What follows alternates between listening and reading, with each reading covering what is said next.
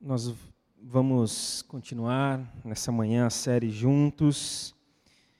Temos buscado reafirmar o que nós queremos ser, temos buscado marcar com mais clareza, fincar estacas, restabelecer fundamentos.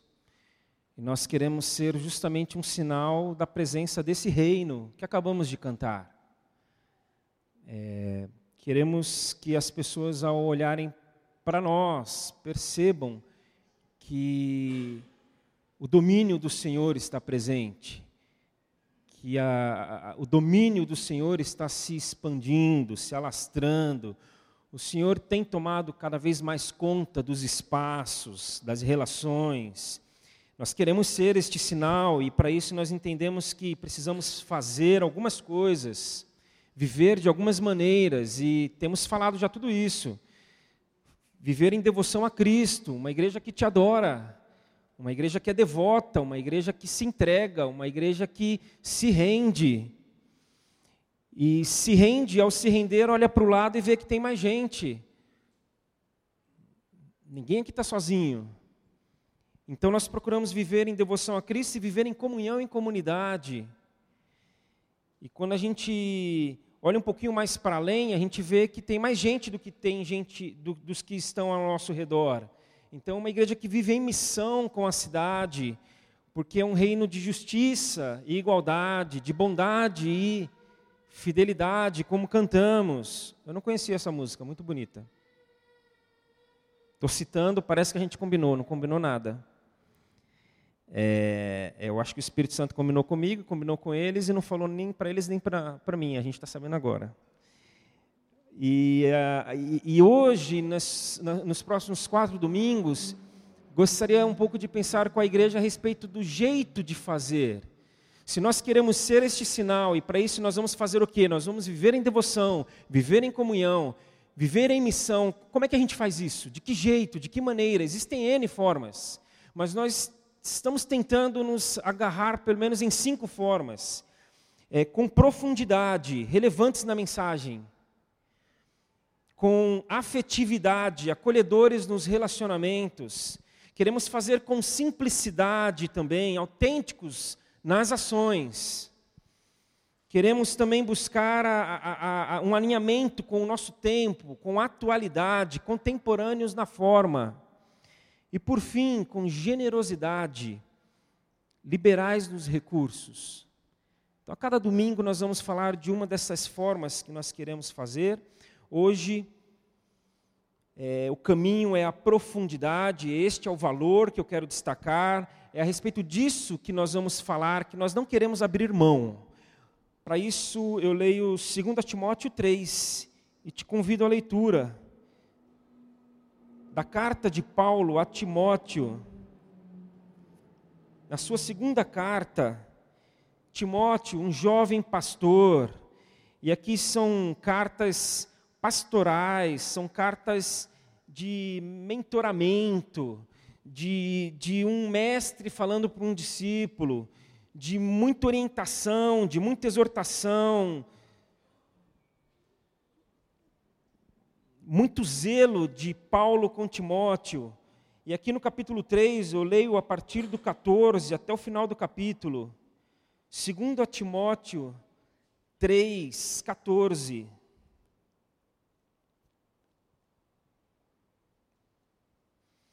Nós lemos aqui Paulo falando a Timóteo, e creio muito que Paulo falando a nós hoje.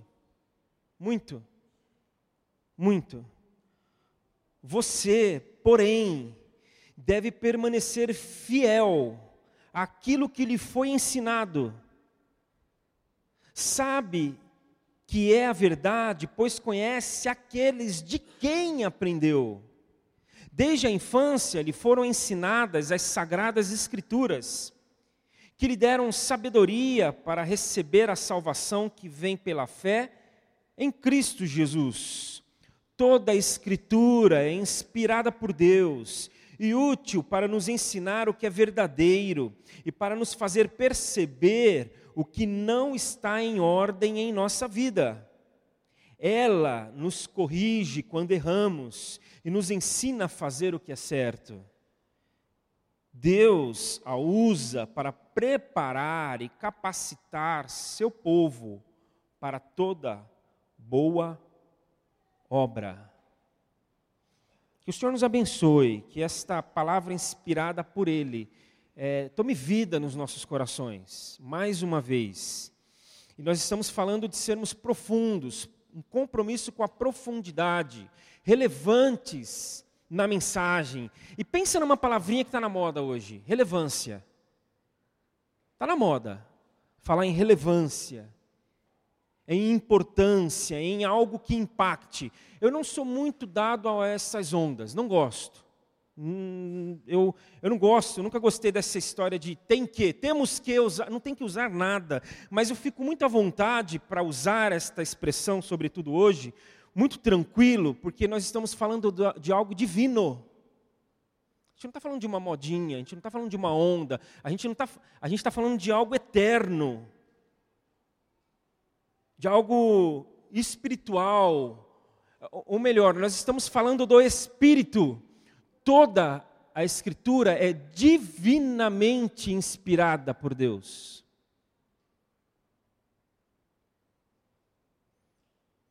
O Espírito Santo está por trás da mensagem. Parece que a gente está perdendo essa noção. De que o Espírito Santo está por trás está permeando, está encharcando, está envolvido e envolvendo. O Espírito Santo, aquele que sonda os nossos corações, é quem fala aos nossos corações. O Senhor não apenas sonda, mas Ele fala conosco. Ele não sonda e depois de sondar, e depois de checar, e depois de averiguar, Ele fala para que alguém fale conosco. Ele mesmo fala conosco. A mensagem vem diretamente dele. É por isso que é muito interessante. Quando algumas pessoas falam assim, puxa, parece que foi para mim hoje. Não é? De vez em quando a gente ouve isso. E eu não estou falando só ouve do que é falado aqui. Eu estou falando nos pequenos grupos, eu estou falando numa conversa que você tem no café com alguém, eu estou falando na, em, em, todo e qualquer ambiente onde a mensagem ela é proferida, ela é pregada, ela é compartilhada. Alguém chega e fala, puxa, parece que foi para mim. Ou, ou, então, nossa, parecia que só tinha eu, parecia que a pessoa estava falando para mim. Parecia que não tinha mais ninguém no, no, no, naquele auditório, naquele ambiente. Ou então, a, a, eu já ouvi uma, uma, uma, fala bem interessante. Nossa, parecia que o meu amigo é, é, tinha falado da minha vida para você, porque você falou tudo aquilo que está acontecendo comigo. Você não me conhece, mas eu acho que o meu amigo contou alguma coisa para você. Ou, ou a mais comum, é, é, alguma coisa ser é, compartilhada e pessoas falam umas para as outras: Nossa, nós falamos disso ontem. Nós estávamos conversando sobre isso essa semana. Por quê? Porque é o Espírito Santo. E assim como Paulo, nós cremos também que essa mensagem bíblica foi inspirada por Deus. Ela veio de Deus, ela é de Deus. É dele. Nós temos em mãos acesso a uma mensagem de Deus para nós. É como se Deus tivesse vindo aqui e, e, e alguns de nós não estivéssemos é, tido a oportunidade de estar presente. Aí Deus vai embora. E quando esse grupo que não esteve presente chega, o que aqui estava fala: Nossa, Deus esteve aqui. Não acredito. Não, não, não é possível, a gente perdeu. Ele veio e a gente não estava aqui. Pois é. Mas não, fica, não fiquem tão tristes. Ele deixou algo aqui para vocês escrito, ele deixou uma mensagem. Ele gravou um vídeo no celular, a gente vai projetar. Aí a gente ouve a mensagem. É isso, gente, não é outra coisa. É, ele deixou uma mensagem. Aliás, não nos enganemos, a gente não precisa especular muito. O conteúdo bíblico foi um conteúdo, sobretudo, registrado para que a mensagem não se perdesse. O que foi escrito? Era oral. Mas aí com a oralidade, não, vai se perder, né, o pessoal vai esquecer, o pessoal não vai lembrar, o pessoal vai falar o que não é. Vamos escrever, vamos registrar esta mensagem dele. E para quê? Para quê? Por que é tão irrelevante? Por que é tão importante? para, nós lemos, nos ensinar o que é verdadeiro e para nos fazer perceber o que não está em ordem na nossa vida. Para isso. Para isso. Porque esta mensagem nos ensina a verdade. A verdade não vem, não vem por meio de outra mensagem, senão a mensagem de Deus para nós. A mensagem não tem outra fonte, senão o Espírito Santo de Deus para nos ensinar a verdade e nos fazer perceber aquilo que não está em ordem em nossas vidas. Queremos algo mais relevante do que isso? Queremos algo mais importante do que isso? Ela aponta o erro.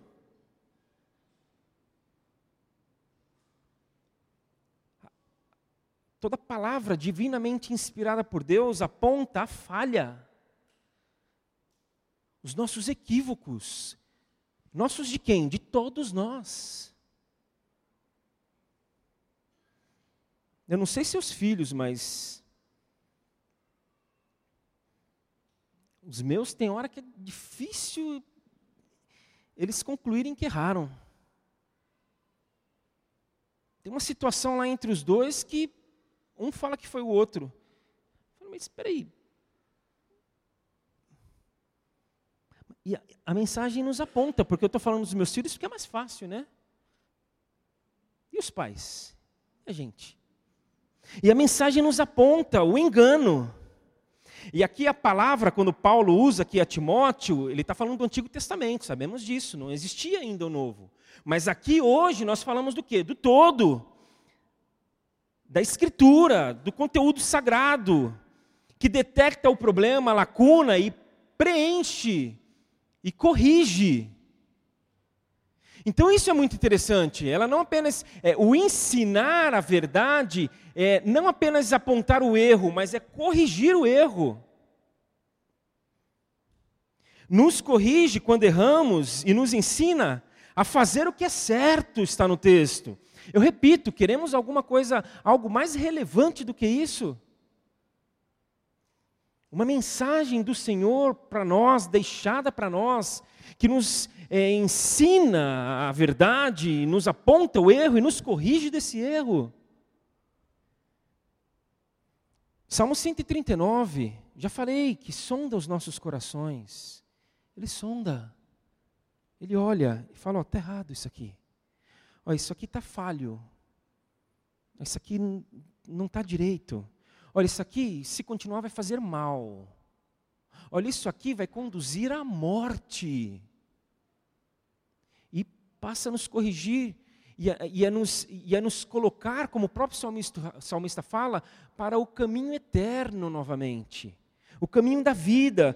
Paulo, o próprio Paulo, Paulo estava indo perseguir cristãos, matar cristãos, tanto que quando Jesus se depara com ele, fala o quê? Paulo, Paulo, por que você me persegue. E aí ele para de perseguir e passa a fazer o quê? Seguir. Olha que mudança, olha que correção. Olha que conversão, olha que salvação. Porque é uma mensagem de Deus para nós divina de salvação, de correção. E, e, falando em Paulo, existe sim algo ainda mais relevante. Mais relevante do que tudo isso que foi falado. Eu, eu quero ler o início do capítulo 3. Saiba, ele falando ainda a Timóteo, saiba que nos últimos dias haverá tempos muito difíceis, porque as pessoas só amarão a si mesmas e ao dinheiro. Serão arrogantes e orgulhosas, zombarão de Deus, desobedecerão seus pais e serão ingratas e profanas não terão afeição, nem perdoarão, caluniarão outros e não terão autocontrole. Serão cruéis, odiarão o que é bom, trairão os amigos, serão imprudentes e cheias de si amarão os prazeres em vez de amar a Deus. Serão religiosas apenas na aparência, mas rejeitarão o poder capaz de lhe dar a verdadeira devoção. Fique longe de gente assim, Paulo fala a Timóteo. Entre tais pessoas há aqueles que se infiltram na casa alheia e conquistam a confiança de mulheres vulneráveis, carregadas de pecados e controladas por todo tipo de desejo. Mulheres que estão sem, sempre em busca de novos ensinos, mas jamais conseguem entender a verdade. Esses mestres se opõem à verdade, como Janes e Jambres se opuseram a Moisés. Têm a mente depravada e sua fé não é autêntica. Contudo, não irão muito longe. Um dia alguém verá como são insensatos, como aconteceu com Janes e Jambres. Aí o 10. Mas, Paulo falando a Timóteo, você sabe muito bem o que eu ensino, como vivo e qual é o meu propósito de vida. Conhece minha fé, minha paciência, meu amor e minha perseverança Sabe quanta perseguição e quanto sofrimento suportei e o que aconteceu em Antioquia, Icônio e Listra? O Senhor, porém, me livrou de tudo isso. Sim, e todos os que desejam ter uma vida de devoção a Cristo Jesus sofrerão perseguições. Mas os perversos e os impostores irão de mal a pior. Enganarão outros e eles próprios serão enganados. Aí chega no que lemos no começo da reflexão da mensagem. Você, porém, deve permanecer fiel. Então ele mostra um cenário de horror, gente. De horror. A gente vai lendo cada palavra, cada linha, vai se arrepiando e fala: Meu Deus, o que vai vir pela frente?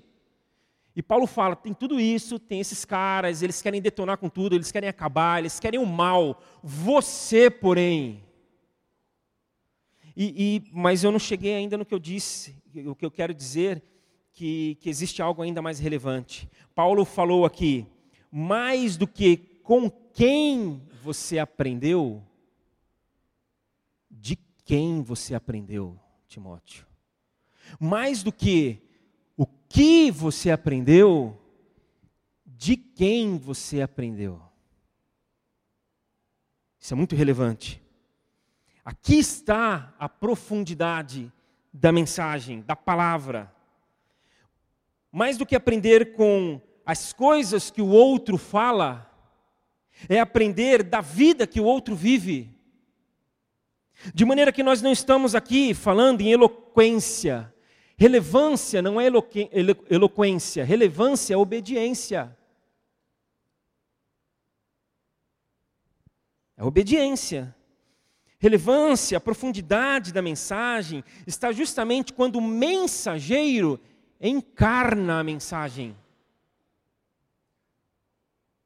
Quando o mensageiro, e aqui o mensageiro não é o Marcelo apenas, é o Orlando, é o Rodrigo, é a Lara, é a Raquel, somos todos nós. Quando o mensageiro, a mensageira não fala apenas de amor, mas ama.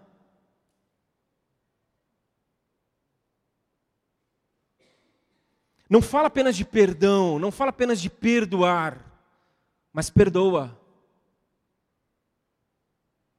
Não apenas fala de intolerância, ou de tolerância, melhor dizendo, mas tolera.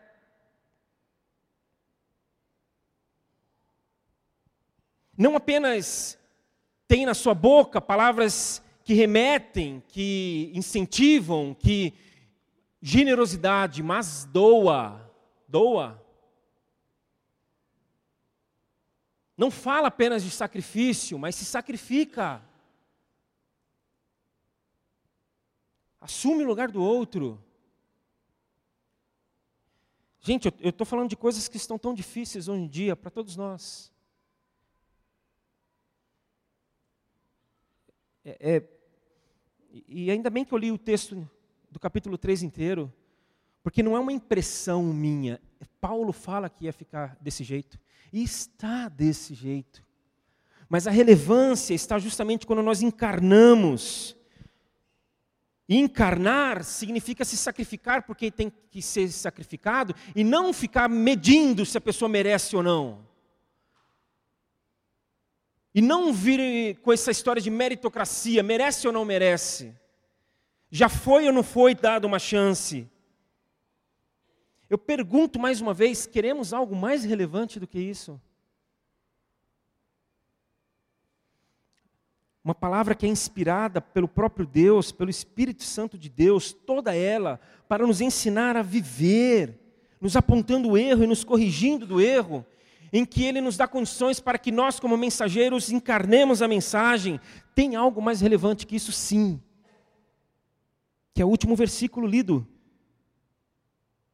Tudo isso, tudo isso, tudo, tudo, nada de fora, é para sermos preparados e capacitados para toda boa obra. Tudo isso. A relevância, a profundidade da mensagem está quando nós somos e nos dispomos e nos permitirmos, permitimos sermos preparados e capacitados para toda boa obra. De maneira que se no nosso jeito de fazer, nós queremos profundidade, uma ótima forma de aferirmos se estamos sendo profundos, relevantes, é nos perguntarmos: estamos realmente realizando toda boa obra? Estamos Ah, Marcelo, a gente arrumou a casa da Dona Maria aí uns dois meses atrás. É legal, isso é bom, importante. Importante, vários daqui que aqui estão foram. Ah, Marcelo, a gente doou sangue, a gente abriu nosso espaço aqui, vamos fazer isso esse ano de novo, no nosso aniversário, para que viesse um hemonúcleo e aqui montassem as macas e, e quase 70 pessoas, é, o sangue de quase 70 pessoas foi aproveitado. Não, isso é bom, é uma boa obra. Mas a gente sempre tem falado que isso é apenas para despertamento. É para despertar, é para acordar. É para fazer a gente, opa. Você pode ajudar um colega de classe que está com dificuldade na matéria, é uma boa obra. Muito boa obra. Dispensa um tempo para ele. Dispensa. Eu sempre falo há muito tempo, nós, os empresários, os, aqueles que têm negócios, dá para remunerar melhor, ter um pouco menos de lucro. Não, mas o mercado rege. O que mercado que rege o quê? Que mercado é esse? Vamos nos confiar pelo mercado? Socorrer um vizinho na necessidade e aí, enquanto eu pensava, e a gente poderia passar amanhã aqui citando exemplos, mais do que citar exemplos, eu quero ler, e eu já vou finalizando, uma citação que eu fiz na aula dessa semana do Vida e Missão, e depois eu até postei também, e eu leio aqui para toda a igreja, de René Padilha, que diz o seguinte: Quando a igreja se compromete com a missão integral e se propõe a comunicar o Evangelho mediante tudo aquilo que ela é, faz e diz. Ela entende que seu propósito não é chegar a ser grande numericamente, ou rica materialmente, ou poderosa politicamente seu propósito é encarnar os valores do reino de Deus e testificar do amor e da justiça revelados em Jesus Cristo, no poder do Espírito, em função da transformação da vida humana em todas as suas dimensões, tanto no âmbito pessoal quanto no âmbito comunitário.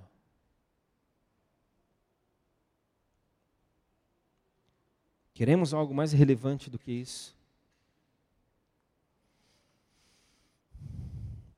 Eu vou reler essa citação, porque ela não poderia caber mais do que ela já cabe em tudo aquilo que foi dito e exposto. Enquanto eu leio, já vamos orando, pedindo, Senhor, misericórdia, porque nós queremos essa profundidade. As pessoas precisam que nós vivamos com essa profundidade dessa mensagem. Então Padilha disse, e eu compartilho com ele dessa palavra, por isso leio. Quando a igreja se compromete com a missão integral e se propõe a comunicar a mensagem, o evangelho, mediante tudo aquilo que ela é, tudo aquilo que ela faz, tudo aquilo que ela diz, ela entende que seu propósito não é chegar a ser grande numericamente, não há problema, mas não é esse o seu propósito. Seu propósito não é ficar rica materialmente. Senhor, dá dinheiro para a gente que a gente vai repartir, não tem problema ter, não. O problema é reter, mas não é esse o propósito. Ou poderosa politicamente. Seu propósito é encarnar os valores do reino de Deus e testificar do amor e da justiça revelados em Jesus Cristo, no poder do Espírito, em função da transformação, gente, é da correção, do erro, do equívoco da transformação da vida em todas as suas dimensões, tanto em âmbito pessoal como em âmbito comunitário. Percebo que alguns já estão orando, vamos orar. Convido a banda para vir, nós vamos cantar esta última música mais uma vez. Teu reino. E é esse o jeito que nós queremos fazer, é com profundidade crendo que a mensagem foi inspirada pelo Senhor, crendo que quando a nossa boca abre, o nosso, os nossos braços gesticulam, o nosso corpo se move, é o Espírito Santo por meio de nós, nos ensinando a verdade, nos apontando e corrigindo o erro, de maneira que nos tornemos a mensagem, para que toda boa obra seja realizada pela igreja, de modo que não apenas Falemos de amor, mas amemos. Não apenas falemos de perdão, mas perdoemos. Não apenas falamos, falemos de inclusão, mas incluamos. Senhor, muito obrigado, porque a obra é tua. A obra não é de ninguém mais senão do Senhor. A obra não é do Marcelo, não é do Noé, não é do João, a obra não é do Edson, não é da Bruna, não é nossa, Senhor. A obra é do Senhor em nós. É o Senhor, por meio da tua palavra, toda ela inspirada, que nos aponta. E o Senhor tem feito isso de forma insistente. A gente não pode negar como o Senhor tem insistido. A gente não pode negar como o Senhor tem tem persistido. Senhor, nos ajuda a não resistir, Pai. Senhor, nos ajuda a não lutar contra mais. Senhor, nos leva a parar a teimosia. Porque se nós te chamamos de Senhor, a única coisa que nós podemos fazer é nos dobrar diante dos teus pés. Se assim não for, há um grande engano, talvez o maior deles. Então nós queremos dizer para a tua palavra nesta manhã: sim, Senhor. Sim, Senhor. Amém, Senhor. Queremos assim, Senhor. Queremos desse jeito, Pai. Sabemos que não será fácil, não tem sido, mas é possível pelo Teu Espírito Santo em nós, se movendo em nós. Portanto, fica à vontade. Em nome de Jesus, continua a tua boa obra. Continua, Senhor. Porque nós queremos viver toda boa obra. Nós queremos realizar aquilo que teu filho realizou e disse para que continuemos. É o que nós oramos. Em nome dele, teu filho. Amém, Senhor.